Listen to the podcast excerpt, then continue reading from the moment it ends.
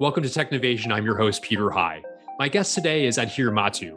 Adhir is the Senior Vice President and Chief Information Officer of Marvell Semiconductor, a company with roughly $3 billion in annual revenue.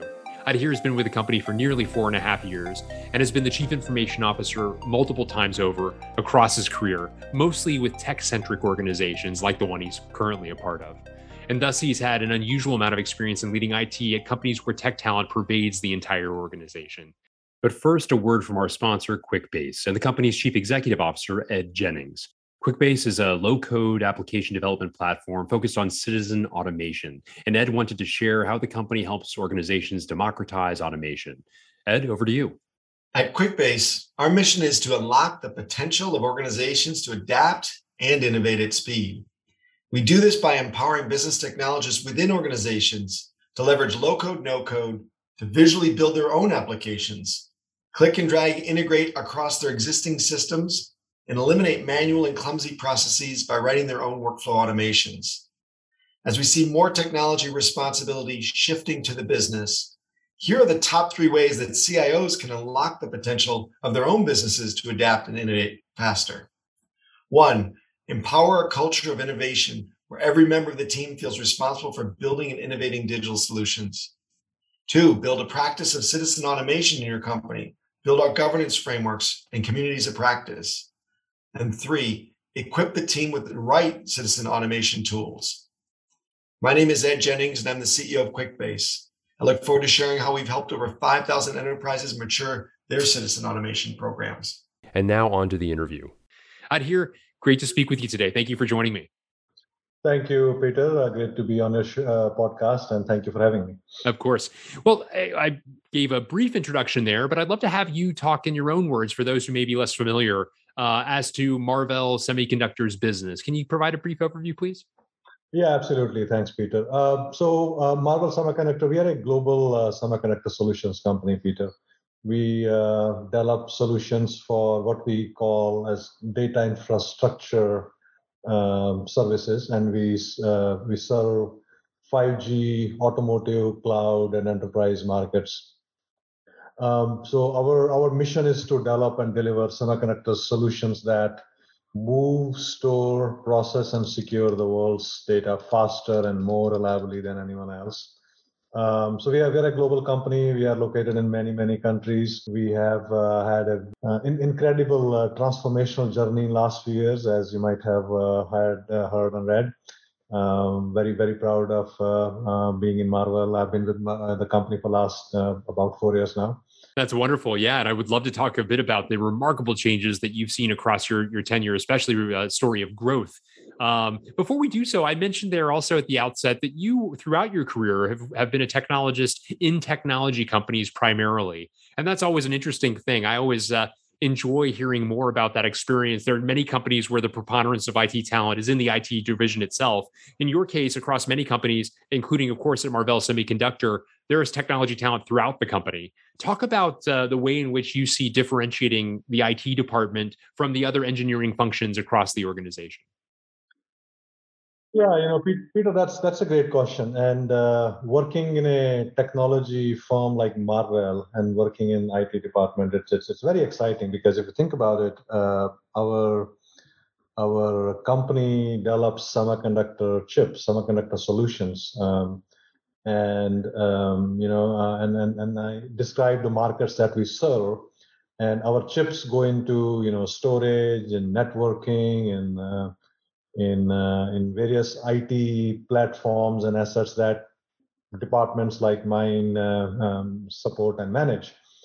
Um, so so we we are surrounded by this uh, immense amount of talent. You know, engineers uh, who are very very smart. Uh, we have many PhDs who specialize in these kind of technologies. So in a way, it's very humbling that we are the IT people who are supporting uh, IT, whereas um, whereas we are supported by these very uh, smart, intelligent um, engineers who who create those chips that go into the solutions that we uh, procure, deploy, provision, and support. Um, so so sometimes it becomes very interesting that when we are meeting with some of these engineer teams and engineering teams, and we talk about you know storage solutions and compute solutions and uh, many times these uh, discussions become very uh, interesting because these are the folks who actually design the components inside those boxes. Uh, so yeah, no, I think I think this is this is this is uh, incredibly uh, rewarding and uh, in many many times humbling experience. But but I, think more than anything else, it's it's a great collaboration that we have uh, between our IT team and the engineering uh, product development teams. Uh, so yeah, it's it's it's it's great. I I, I love this setup. You mentioned earlier the remarkable change that you've seen and help usher in across your tenure of, of closing in on four years with the organization. The company's uh, grown just in terms of market value from less than $5 billion to more than $40 billion in pro forma market value in, in the past five years. Um, talk a bit about what that's been like, as well as the role that IT plays in fostering that growth. I can only imagine that given that pace, you know, constantly staying ahead of not only where the organization plans to be in the coming months and year, but but the the dramatic change that that is foreseen as the growth continues. Um, how do you stay ahead of that? Um, yeah, so you know, uh, about four years ago, when I landed in Marvell, um, our company was um, had, had had just um, started this incredible transformational journey, and we we had a great uh, leadership team in place and uh, very dynamic and great uh, CEO, Mr. Matt Murphy. Under his leadership, we uh, we got going on this. Now, from an IT standpoint. Um, as uh, as we um, started to support the business, what we did was we initially created our own roadmap to support the business. So we, we call it now digital transformation roadmap. We call it phase one, two, three, and so forth. So we, we had this initial game plan set up right from the very beginning. And then in order to execute that, obviously we needed uh, strong IT talent in the in the in the group. So uh, we started, uh, first of all, reorganizing and reskilling or upskilling our own IT organization. So, so that IT organizational transformation had to happen, which which happened. Um, and uh, some of the things that we initially started to do was one, one of the key things we wanted to ensure that we did was to, uh, I know this is called operational excellence or operational efficiency but we what we really meant by that was that we wanted to make the life of our employees easy in terms of doing any day-to-day work uh, internally or externally. So that that was our goal. Uh, so with that mindset we started to uh, roll out some of the world-class uh, service delivery platforms uh, some of the collaboration tools um, uh, and systems. Uh, we, we have been investing in best in class uh, tools in that front. And then obviously, you know, some of these uh, shifts that have happened in the industry for last many years now, we started to move our systems from on-prem to cloud. That helped us become more nimble and agile and brought more scalability. Uh, some of the new initiatives we started to do are um, enhance our business intelligence and advanced analytics uh, capabilities. That that gave business much more visibility into, you know, for example, sales pipeline and um, you know HR information or supply chain information. Um, we work very closely with our engineering teams. Um, some of the things that we helped engineering teams to do was uh, implement um, you know, high performance compute and engineering infrastructure. So Bottom line was we are trying to help them reduce their design cycle times. Cybersecurity is always a big ticket item for us. We we have uh, scaled up our cybersecurity operations and made it more uh, more uh, solid. But that's always an ongoing effort, as you know. And then uh, so so obviously we uh, we did our best to support uh, Marvell from you know during this growth which happened not only organically but also via M&As. Um, in, in last about four years, we are on our fourth acquisition. Uh, so IT team has played a uh, very instrumental role in ensuring that M&As go smoothly. We are able to integrate uh, the companies that we acquire uh, and then uh, accelerate the synergies and ensure that integration happens smoothly and without disrupting any uh, business operations of our customers. Let's linger on that point for a moment, if you don't mind Adhir. Um, with so many acquisitions under your belt, to what extent has your team developed kind of a blueprint as to what to do when integrating an acquired company? Yeah, you know that, that's a great question. In fact, uh, our first acquisition was Cavium. Um, that was in 2017, and at that time, many of us uh, in the company had recently joined. Um, in fact, many of my IT leaders had joined, so we we started from pretty much from scratch. And as I mentioned earlier, we are on our fourth acquisition integration uh, now with Inphi recently having been uh, closed from an acquisition um, uh, standpoint. So, uh, with so many acquisitions under our belt, uh, we have now developed pretty significant integration capabilities. In fact, IT integration capabilities are the cornerstone of our company's M&A strategy.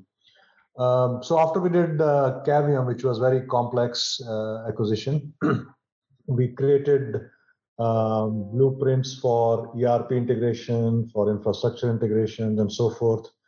And I, I think over a period of time, our uh, and it's not just IT. It is it is uh, IT operations, um, sales, marketing, many other business uh, groups who work uh, collaboratively. Um, in, in, fact, we became um, so good that Aquantia and Avera, the, um, the two acquisitions after Cavium, we were able to integrate ERP systems for those companies uh, in weeks rather than even in months. Now, I would I would uh, um, of the key things that we have uh, kept in mind is that besides the blueprint, we also follow certain guiding principles because, you know, if you don't have certain parameters that you're working within or certain guiding principles, sometimes it becomes very complex. So we, we, we have some uh, guiding principles that we follow. But more than the blueprints, I think uh, I would give credit to our company culture and to our uh, employees and our people who make these integrations successful. Um, so yeah, it's, it's it's a combination of uh, the, the, the frameworks that we have, the blueprints we have, the people and the company culture that that we have become very very good in these uh, now. Your team also helps drive customer experience, which is uh, a relatively, in the grand scheme of things, a newer domain for chief information officers and their teams to get involved in. Uh, talk a bit about the way in which you and your team do so at Marvell. Sure. Um, so in terms of driving customer experience, we uh, we partner with our marketing and sales teams and uh, uh business units, and that, that's always an ongoing uh, uh, initiative for us. So some, some of the initiatives that we helped were last year. In fact, this was right after COVID hit we partnered with our marketing team and helped launch uh, Marvell's rebranding campaign, which was highly successful. And uh, and, and and the reason uh, we feel very proud of that was not only it was uh, successful from the standpoint of great recognition that it received from our customers and investor community, but this was done during the time when everybody was working from home and had all sorts of COVID challenges.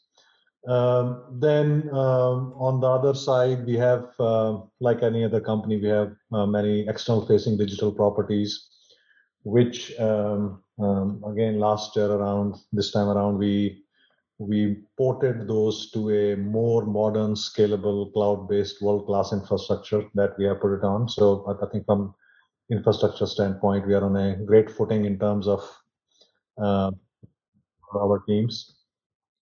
And uh, now, once once we once we build that baseline, um, we have been now collaborating with our sales and business unit teams and marketing teams to continue improving our uh, experience for the customers. So that, that's that's from an external digital property standpoint. Um, our our uh, engineering on the engineering side, we work with our engineering teams uh, because we we have this model where our teams work very closely with our customers and co-develop custom ASICs. So that requires enabling infrastructure.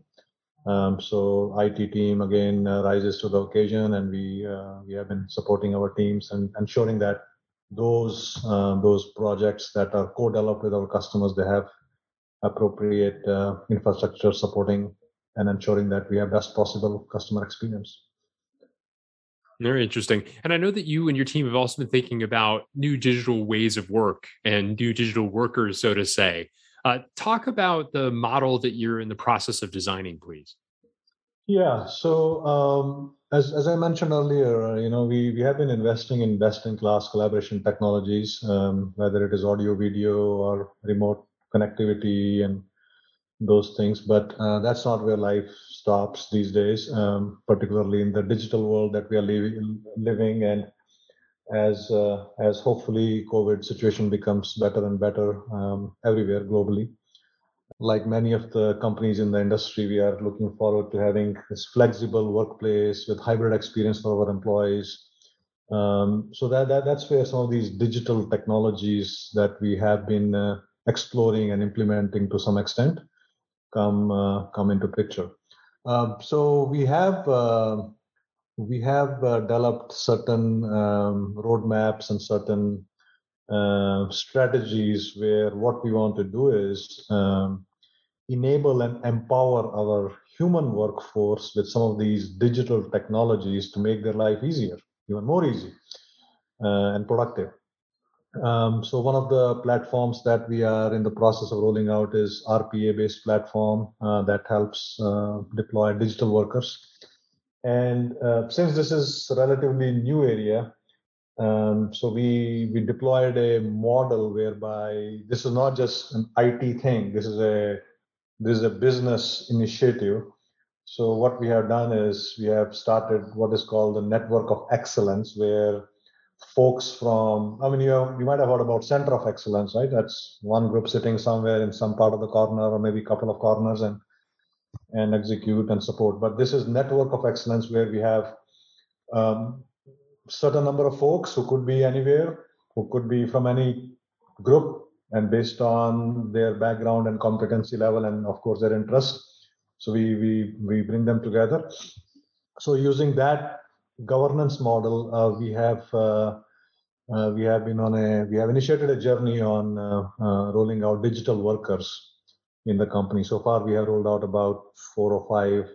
Um, um, and, and, and the concept behind these digital workers is that we expect the mundane, um, manual, high volume, mechanical, boring tasks to be done by these digital workers, whereas more complex, you know, intelligent work will be handled by our human workforce and a and a combination of the digital workers and human workers will lead us to a new new world where folks will become more productive and uh, you know that, that that that's what we're working towards. That's very interesting. I, I uh, quite a vision uh, for what the future might hold speaking of the future uh, here i wanted to ask you as you look to the future what trends particularly excite you let's say two or three years out that you're beginning to invest in now or beginning to make their way onto your your roadmap yeah, you know, um, some some of the trends that I I briefly described. Uh, so these digital technologies, digital assistants, digital workers. Um, so obviously, um, that that's where uh, we are uh, very interested in uh, exploring how how they, these could help. And also, since we are a um, design um, semiconductor solution development and design house, uh, with with our manufacturing is outsourced, but we we have uh, deep interest in that, even though it is outsourced. We, we still have uh, some, extent of test floor operations and new product introductions and so forth. So uh, we are definitely interested in uh, technologies uh, which are classified under Industry 4.0. Um, and then the other thing I would say is uh, post-pandemic hybrid workplace experience that we're all uh, working towards. And I know Marvell is not the only company doing that. Uh, and the interesting thing is nobody has, as far as I know, a solution for that. Everybody seems to be experimenting. So that, that's one uh, new trend or one area where we are now actively engaged and involved and figuring out how best to integrate uh, physical and digital worlds. So that's going to be uh, our our our uh, key priority, uh, at least for next year or so. And lastly, uh, cybersecurity that always keeps everyone on the edge. We're always looking for new methods and means and tools and how how better we can protect our company's information assets and uh, physical assets. So that's always interesting. Interesting indeed. Well, Adhir Mathur, thank you so much for taking time with me today on Technovation. It's been a pleasure to, to learn more about the remarkable growth you've helped manage at, at uh, your company, your vision for the future, uh, including ways in which the various parts of the organization will fit together in the new digital models that you anticipate. Uh, it's been a great conversation. Thank you, Peter. Always nice to talk with you. Thank you for having me on the podcast. Thanks. A pleasure.